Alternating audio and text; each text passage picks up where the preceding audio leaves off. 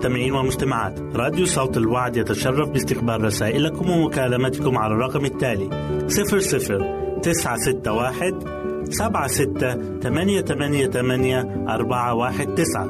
نشكركم ونتمنى التواصل معكم. والسلام علينا وعليكم.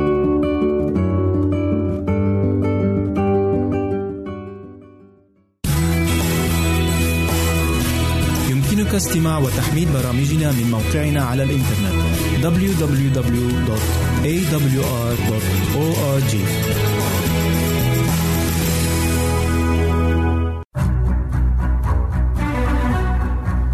أعزائي المستمعين والمستمعات تتشرف راديو صوت الوعد باستقبال أي مقترحات أو استفسارات عبر البريد الإلكتروني التالي.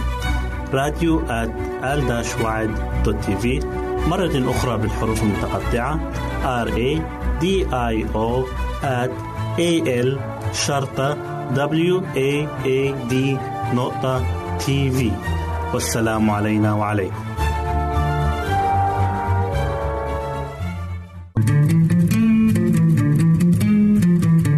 أنتم تستمعون إلى إذاعة صوت الوعي.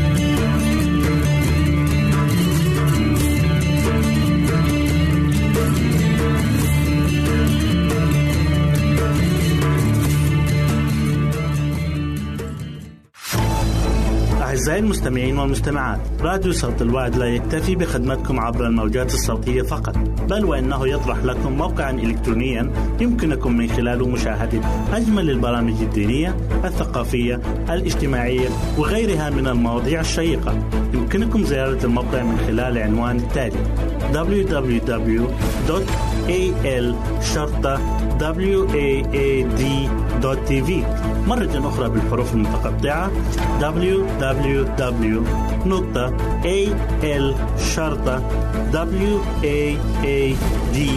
www.al-waad.tv والسلام علينا وعليكم.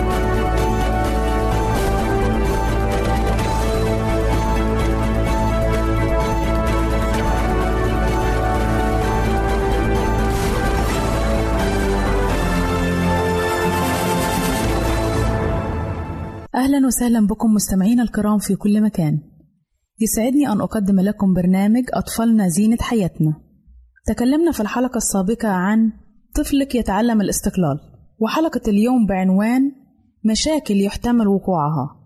تقول الأم أن ابني لا ينام ينام مدة 15 دقيقة أو 20 ثم يستيقظ عندما أظن أنه سيبقى نائما بينما أقوم ببعض الأعمال البيتية. فهو لا ينام نوما حقيقيا كغيره من الأطفال الذين أسمع عنهم. الأمر الذي يجعلني أعتقد أنه لا ينام نوما كافيا. لنرى أولا متى وكيف يجب أن ينام الطفل. لنرتب له برنامجا نذكر فيه ساعات طعامه وحمامه ونومه. إذا قررت أنه يجب أن ينام من الوقت الذي فيه يلي فورا حمامه وطعامه في الساعة العاشرة إلى الثانية عشرة والنصف فمتى جاءت الساعة العاشرة؟ وتناول الطفل طعامه وكان ناشفا دافئا ضعي في سريره منفردا واتركيه لشأنه. واخبري كل واحد في البيت أن الوقت الآن وقت نوم الطفل. واخبري نفسك أيضا أنه الوقت الذي يجب فيه أن ينام. وابكي بعيدة عنه كل هذا الوقت إلى أن تشعري أن ساعة إيقاظه قد أتت.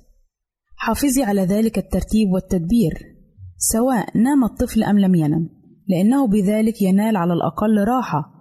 دون أن يزعجه تدخل الكبار في أمره. إن مجرد كونه لا ينام لأن يتمتع الطفل بهذا الهدوء حتى ولو لم ينم مدة طويلة.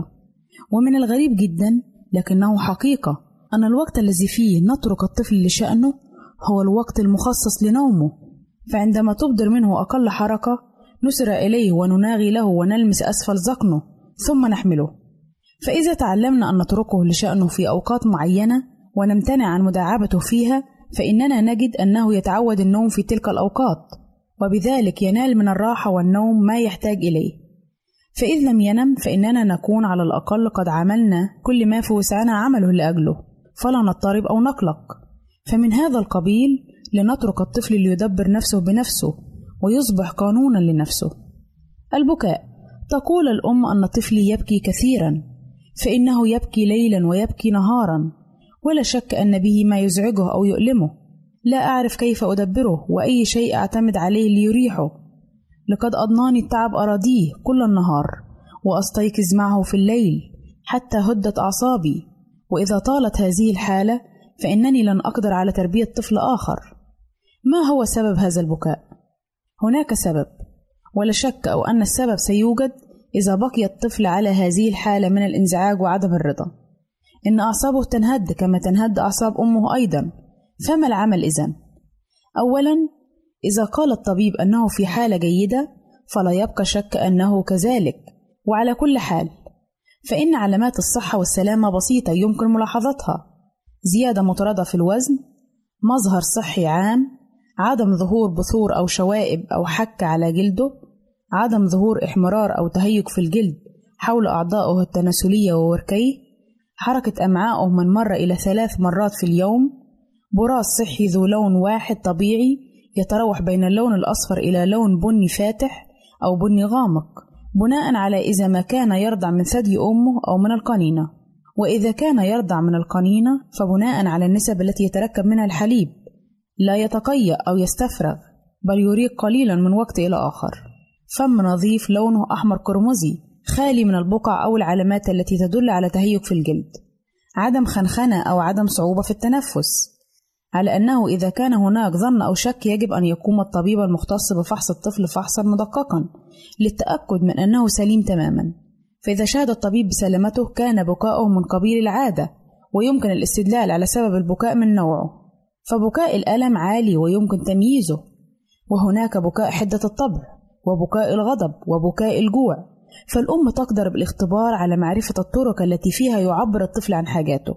إذ قد يشكو الطفل من الجوع بينما وزنه يزداد وهذا معناه أن جسده يود النمو.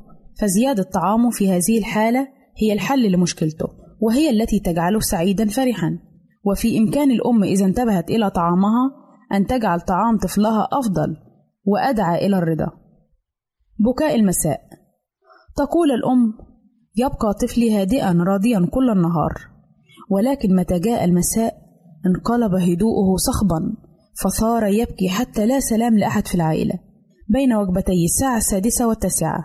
بعد وجبة الساعة السادسة أضعه بكل إتقان في فراشه. ليلة بعد أخرى وبانتظام تام.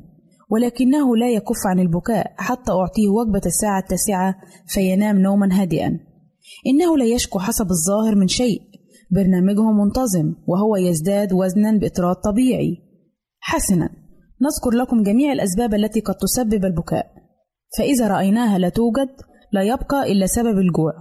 كل النهار والأم تقوم بواجباتها البيتية فمتى جاءت وجبة الساعة السادسة تكون تعبة منهوكة القوة فترضع طفلها وهي في هذه الحالة فتأتي وجبة غير كافية. مع أن الوجبات الأخرى لحسن الحظ تعوض عن هذا النقص من حيث زيادة الوزن ولكنها لا تمنع الشعور بالجوع في المساء. ففي هذه الحالة اعطيه إضافة قليلة في وجبة الساعة السادسة أي امزجي 50 جراما من الحليب ب 75 جراما من الماء مع قليل جدا من العسل بطرف ملعقة صغيرة. اغلي المزيج ثم ضعيه في قنينة وليرضع منها ما يشاء. فإذا كان فرحا بعد ذلك ونام تكون المشكلة قد حلت. ولكن إذا كانت هذه الطريقة لم تنفع فلا تداومي عليها كما أنها إذا نفعت لا تعطيه هذه الإضافة إلا بعد أن يرضع من الثدي ثم اخبري الطبيب بذلك وابحثي الأمر معه ويمكن للأم أن ترتاح بعد الظهر وتتناول الطعام الذي تحتاج إليه وتشرب أكثر من السوائل فإن حليبها لوجبة الساعة السادسة يزداد بحيث لا تبقى هناك حاجة لهذه الكمية الإضافية. إلى هنا نأتي أعزائي إلى نهاية برنامجنا أطفالنا زينة حياتنا، وإلى لقاء آخر على أمل أن نلتقي بكم تقبلوا مني ومن أسرة البرنامج أرق وأطيب تحية، وسلام الله معكم. أعزائي المستمعين والمستمعات راديو صوت الوعد يتشرف باستقبال رسائلكم ومكالمتكم على الرقم التالي 00 961 سبعة ستة ثمانية ثمانية ثمانية أربعة واحد تسعة. نشكركم ونتمنى التواصل معكم. والسلام علينا وعليكم.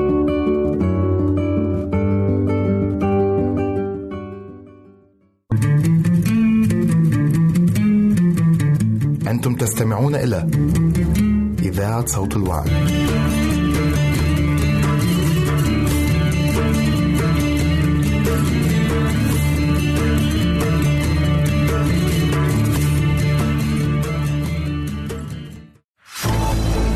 أعزائي المستمعين والمستمعات راديو صوت الوعد لا يكتفي بخدمتكم عبر الموجات الصوتية فقط بل وإنه يطرح لكم موقعا إلكترونيا يمكنكم من خلاله مشاهدة أجمل البرامج الدينية الثقافية الاجتماعية وغيرها من المواضيع الشيقة. يمكنكم زيارة الموقع من خلال العنوان التالي www.al-waad.tv مرة أخرى بالحروف المتقطعة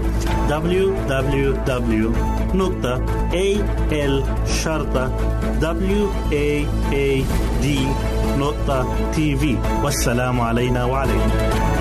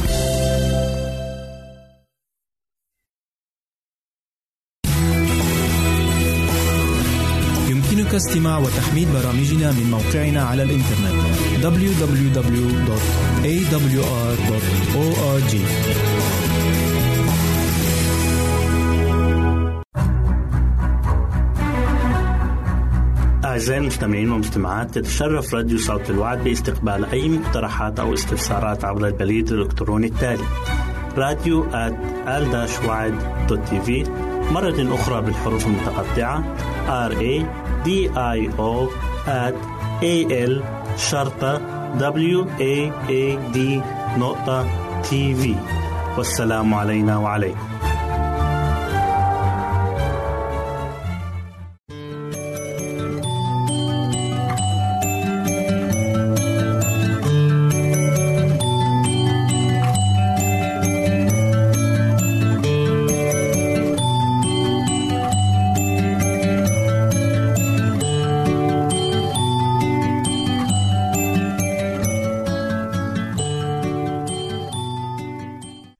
حبايبي الحلوين أهلا بيكم في برنامج قصص وحكايات لأحلى صبيان وبنات.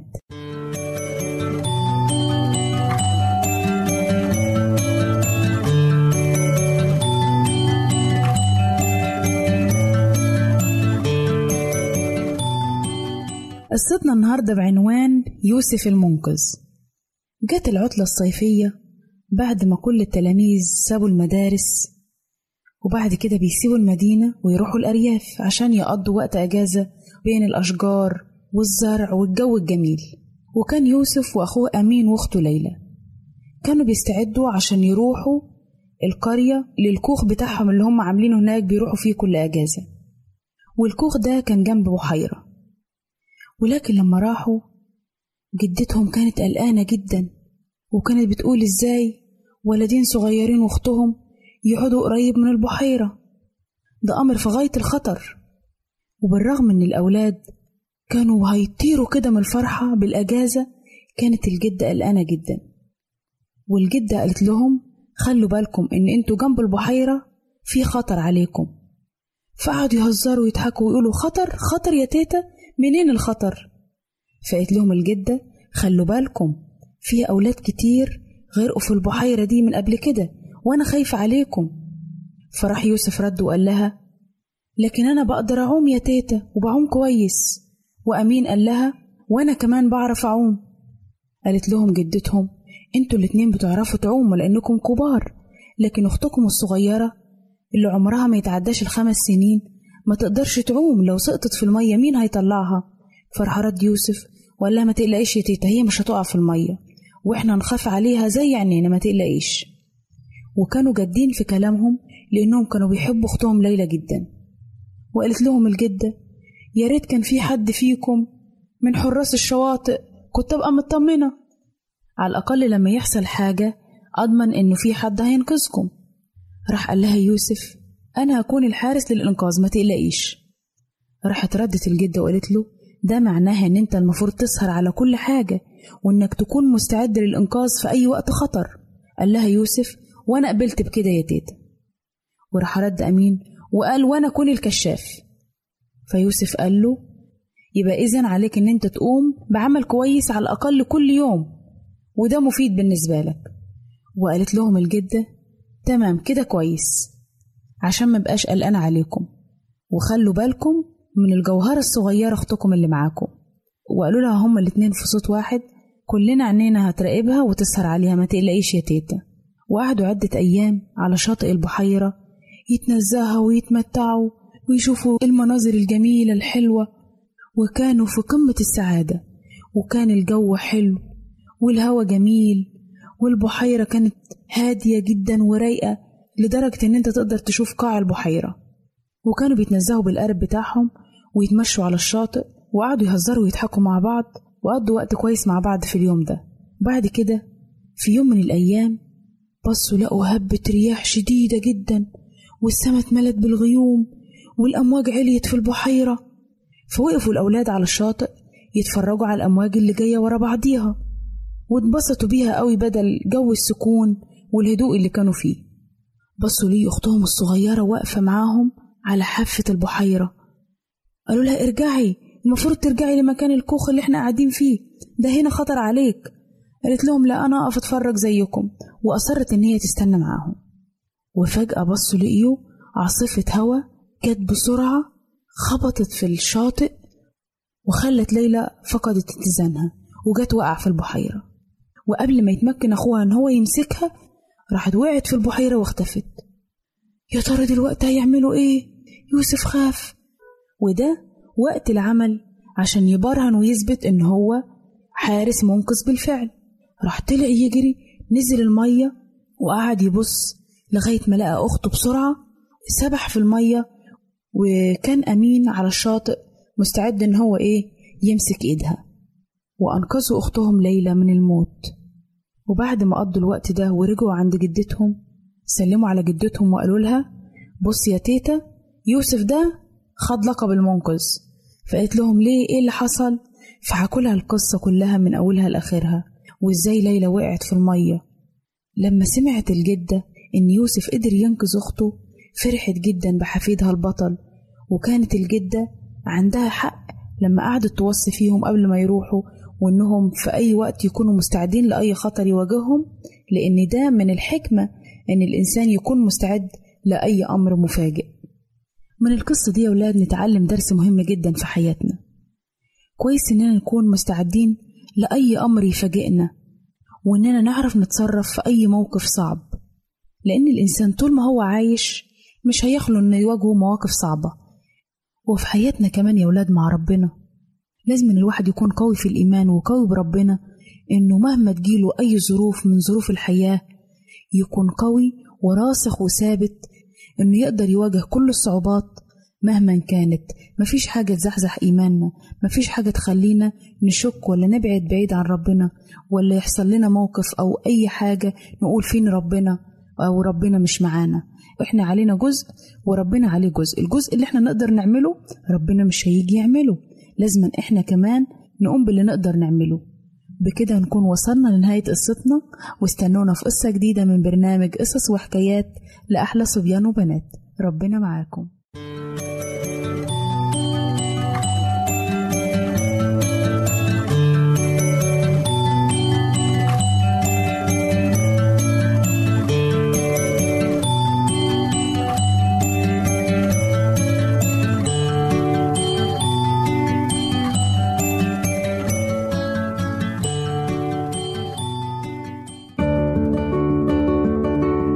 أعزائي المستمعين والمستمعات. راديو صوت الوعد يتشرف باستقبال رسائلكم ومكالمتكم على الرقم التالي 00 961 سبعة ستة ثمانية ثمانية ثمانية أربعة واحد تسعة.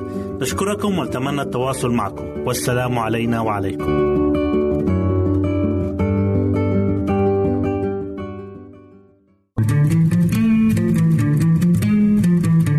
أنتم تستمعون إلى إذاعة صوت الوعد.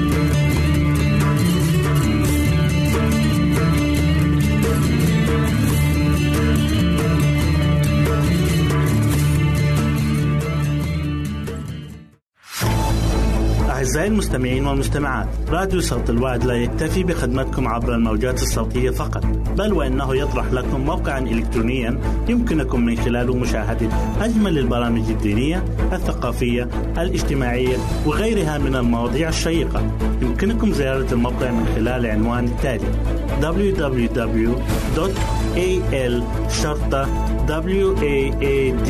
www.al-waad.tv مرة أخرى بالحروف المتقطعة www.al-waad.tv والسلام علينا وعليكم.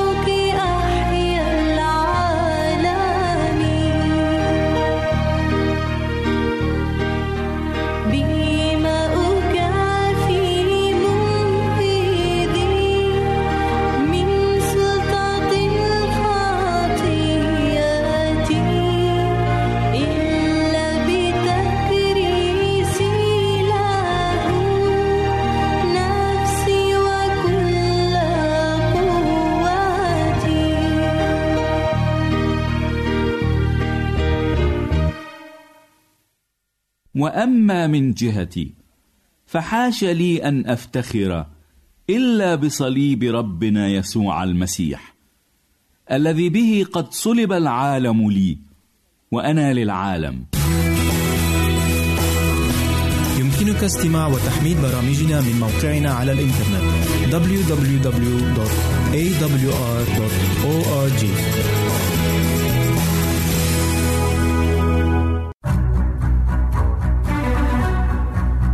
أعزائي المستمعين والمستمعات تتشرف راديو صوت الوعد باستقبال أي مقترحات أو استفسارات عبر البريد الإلكتروني التالي راديو تي في مرة أخرى بالحروف المتقطعة R A D I O A L شرطة W A A D نقطة تي في والسلام علينا وعليكم. مستمعي الكرام أرحب بكم في برنامجكم المحبب بيت جنتي الذي يتناول بعض الشؤون العائلية التي تهم كل عائلة. حلقة اليوم بعنوان قانون واحد إلى عشرة. إن التشجيع والتفاؤل والملاحظات الإيجابية لها على الأطفال التأثير الذي للسماد على النبات. فالتشجيع يجعل الأطفال يزدهرون. فإذا كنت تتصف بالسلبية مع الأطفال فمن السهل أن يصابوا بالإحباط واليأس. وفي هذا المجال العائلي أقترح أن تجرب تطبيق ما أسميه بقانون واحد إلى عشرة أي إعطاء عشر ملاحظات إيجابية لكل ملاحظة سلبية. وإليك توضيحا لهذا القانون المهم. كانت سهير تعجب بالناس الإيجابيين وعندما كانت في الكلية جاءتها فرصة السكن مع عائلة لها طفلين لقضاء فترة الصيف معها. وعلى مدى فترة الإجازة كلها أي خلال فترة الصيف ثلاثة شهور لم تسمع أبدا الأم أو الأب يرفع صوته في أطفاله. وقررت في تلك اللحظة أنها تريد أن تكون هكذا متى كبرت وأصبح لها عائلتها الخاصة. ولكن أحلامها هذه تبددت. ومع تبدد أحلامها انهارت عزيمتها على أن تكون أما مثالية. فبعد ذلك بتسع سنوات كان لها طفلان توأمان في الرابعة من العمر. وأمام الضوضاء التي أحدثاها لم تستطع أن تكون إيجابية ولم تدرك هي مدى السلبية التي اتصفت بها تصرفاتها إلى أن قررت ذات مرة أن تسجل على شريط تسجيل ساعة كاملة من طريقة حياتها مع الطفلين ليستمعا إلى التسجيل وتناقش معهما طريقة تصرفهما وكيف يمكن إصلاحها. ولكنها ما أن بدأت تستمع إلى التسجيل حتى أشار أصبع الاتهام إليها وليس إلى الطفلين. فقد استمعت إلى نفسها وهي تقول توقف عن هذا الأمر أنا مشغولة. إذا فعلت هذا ثانية سوف أعاقبك بشدة. لم تكد تصدق ما سمعت. فهل كان هذا صوتها حقا؟ وماذا حدث لحلمها بأن تصبح إيجابية في حياتها وتتصرف بهدوء؟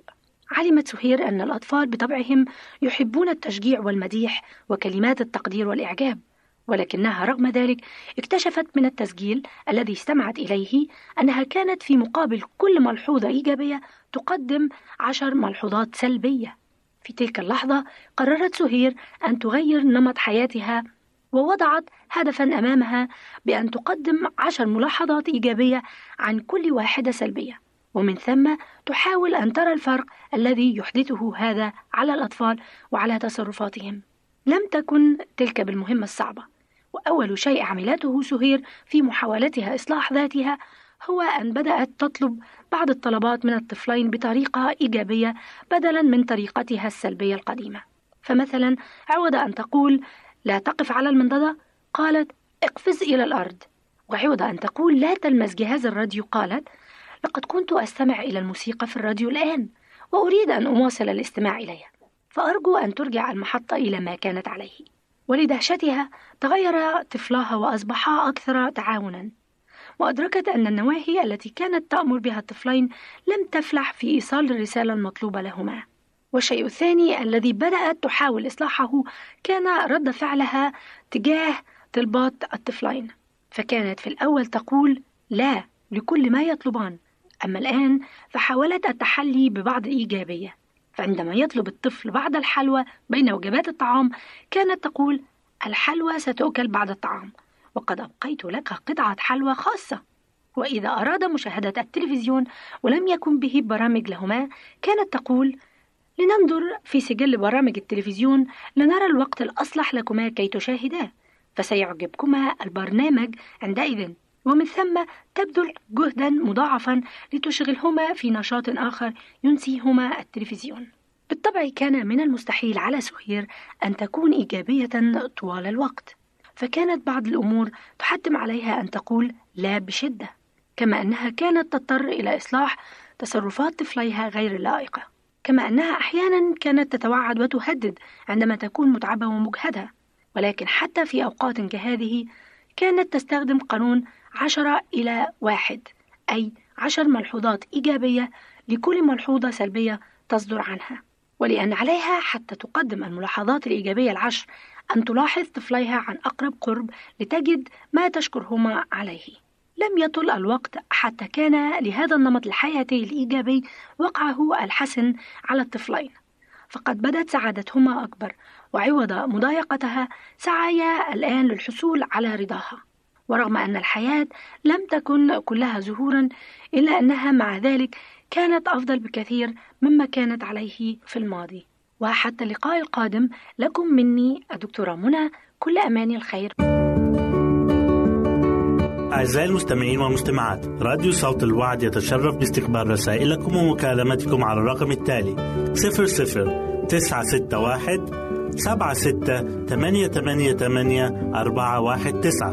نشكركم ونتمنى التواصل معكم. والسلام علينا وعليكم.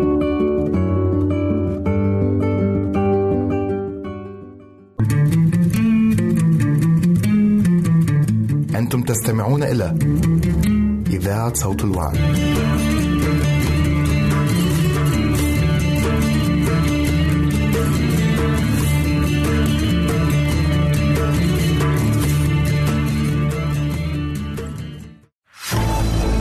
أعزائي المستمعين والمستمعات راديو صوت الوعد لا يكتفي بخدمتكم عبر الموجات الصوتية فقط بل وإنه يطرح لكم موقعا إلكترونيا يمكنكم من خلاله مشاهدة أجمل البرامج الدينية الثقافية الاجتماعية وغيرها من المواضيع الشيقة. يمكنكم زيارة الموقع من خلال العنوان التالي www.al waad.tv مرة أخرى بالحروف المتقطعة. www.al-waad.tv والسلام علينا وعليكم.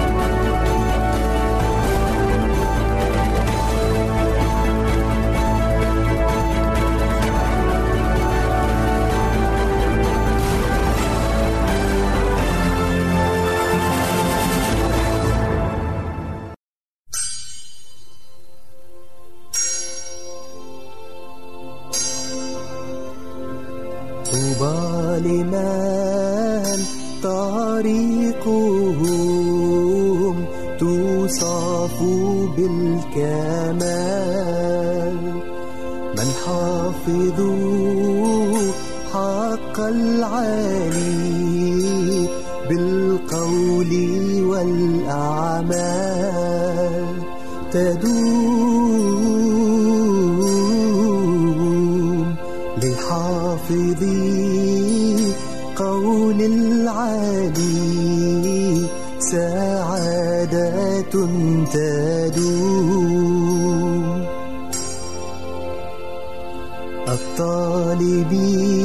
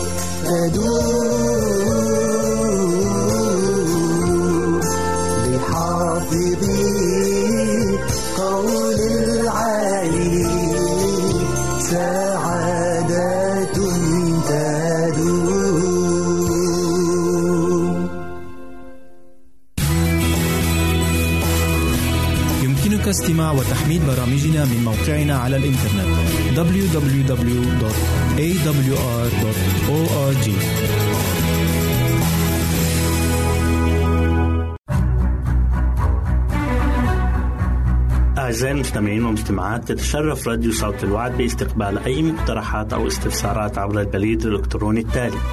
راديو تي في مرة أخرى بالحروف المتقطعة. R A D I O A L شرطة W A A D نقطة تي في والسلام علينا وعليكم.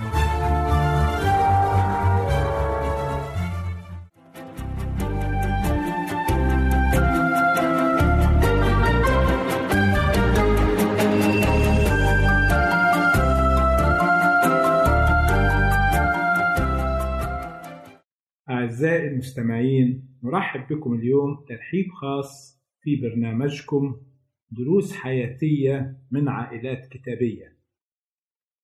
واللي هتناول فيه بالحوار والنقاش العديد من العائلات التي ذكرها لنا الكتاب المقدس. سوف نتناول الحديث عن هذه العائلات بالتفصيل. سوف نذكر جوانب القوة في هذه البيوت والعائلات كما سنذكر جوانب الضعف.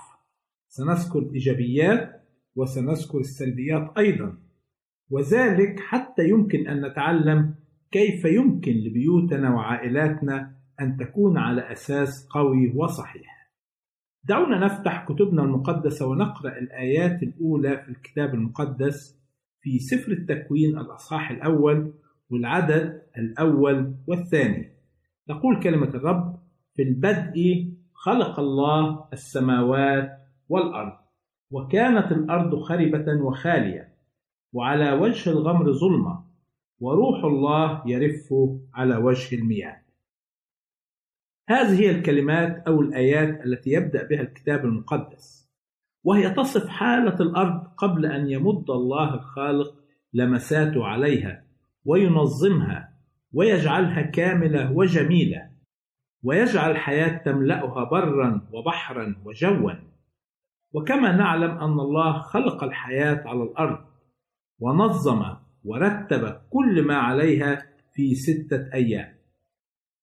وفي كل يوم من أيام الخليقة نجد الكتاب المقدس يقول ورأى الله ما عمله فإذ هو حسن وعندما أكمل الله كل شيء على الأرض في اليوم السادس قال الكتاب ورأى الله كل ما عمله فإذ هو حسن جدا وهنا يتبادر إلى ذهننا سؤال هام هل بالفعل كان كل شيء حسن وجميل؟ وإن كان كذلك فلماذا نرى من حولنا الكوارث والأعاصير والفيضانات والزلازل والبراكين والتغيرات المناخية التي تتسبب في قتل الآلاف من البشر والكائنات الحية الأخرى؟ عندما يقول الكتاب المقدس أن الله مصدر الكمال يقول عن عمله في الأرض كخالق أنه حسن جدا. الله الكائن الأكمل والأعظم. يقول عن شيء أنه حسن جدا. نستطيع أن نتخيل مدى الجمال الذي كانت عليه الأرض عندما خرجت من يد الخالق. كانت في غاية الجمال والبهاء. كان جمالها يفوق الوصف. لم يكن هناك أعاصير أو فيضانات أو زلازل أو براكين لأن كل هذه الأشياء جاءت على العالم بعد دخول الخطية. والكتاب المقدس يؤكد على هذه الحقيقة. فبعد أن أخطأ آدم قال له الله ملعونة الأرض بسببه. جاءت اللعنة بسبب الخطية وتسببت الخطية في تشويه كل خليقة الله الجميلة. وكنتيجة الخطية بدأ الموت يسري ويدب في كل خليقة الله على الأرض الإنسان والحيوان والنبات. بدأت تظهر الأمراض والأوبئة. بدأت تحدث الكوارث الطبيعية. كل هذا سببته الخطية. ولكن قبل الخطية نقرأ أن كل شيء كان كاملا وحسن جدا. أيضا نستطيع أن نقول أن الكتاب المقدس يذكر أنه قبل الخطية كان هناك شيء لم يكن جيدا. نقرأ في تكوين 2 أصحاح 2 وعدد 18 يقول الكتاب وقال الرب الإله ليس جيدا أن يكون آدم وحده فأصنع له معينا نظيره إن كان الله يعلم أن هذا ليس جيدا فلماذا لم يخلق لآدم المرأة منذ البداية؟ بالفعل هذا هو الشيء الوحيد الذي قال عنه الله قبل دخول الخطية أنه ليس جيدا.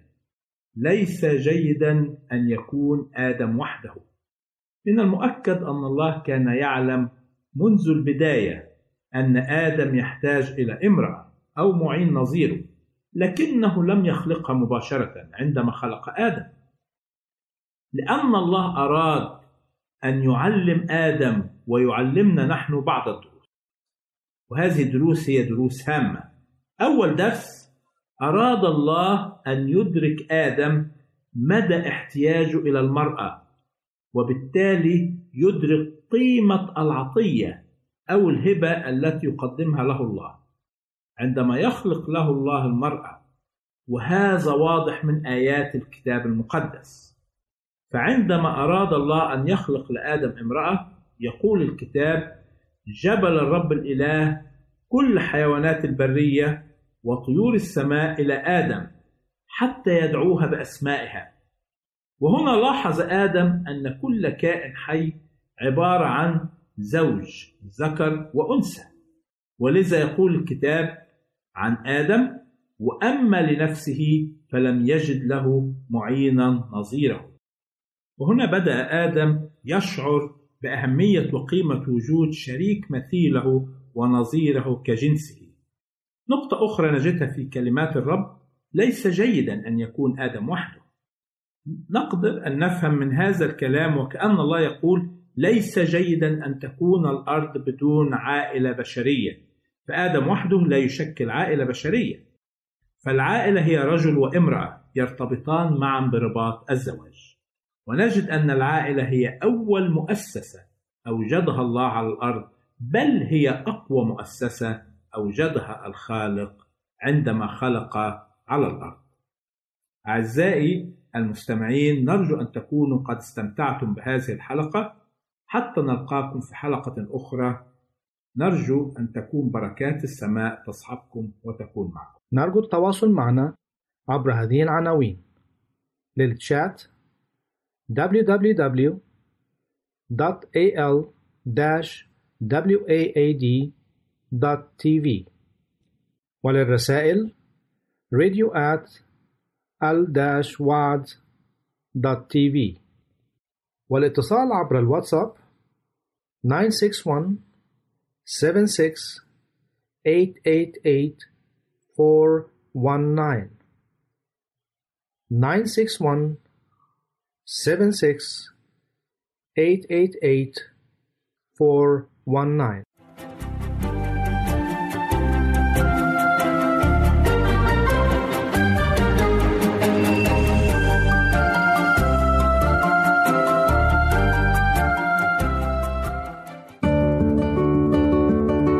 أعزائي المستمعين والمستمعات راديو صوت الوعد يتشرف باستقبال رسائلكم ومكالمتكم على الرقم التالي 00 961 سبعة ستة ثمانية ثمانية ثمانية أربعة واحد تسعة.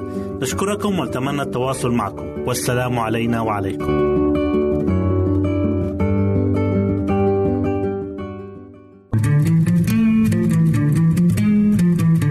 أنتم تستمعون إلى إذاعة صوت الوعد.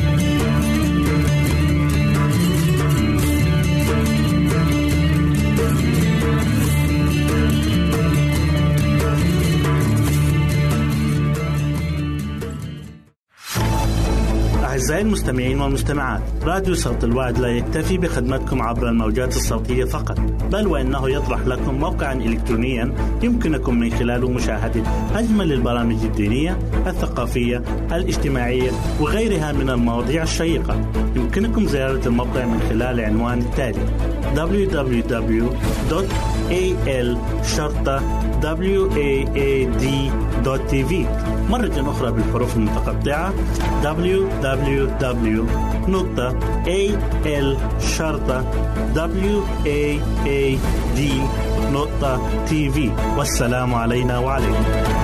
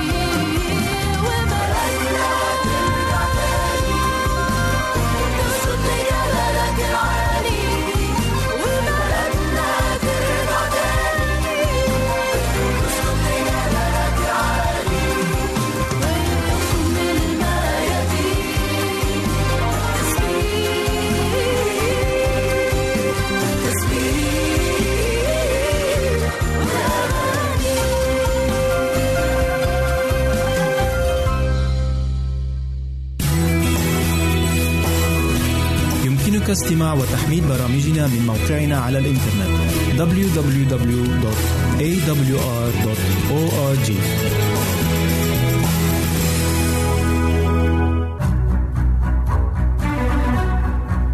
أعزائي المستمعين والمستمعات تتشرف راديو صوت الوعد باستقبال أي مقترحات أو استفسارات عبر البريد الإلكتروني التالي راديو ال مرة أخرى بالحروف المتقطعة R A D I O at al شرطة waad نقطة تي في والسلام علينا وعليكم.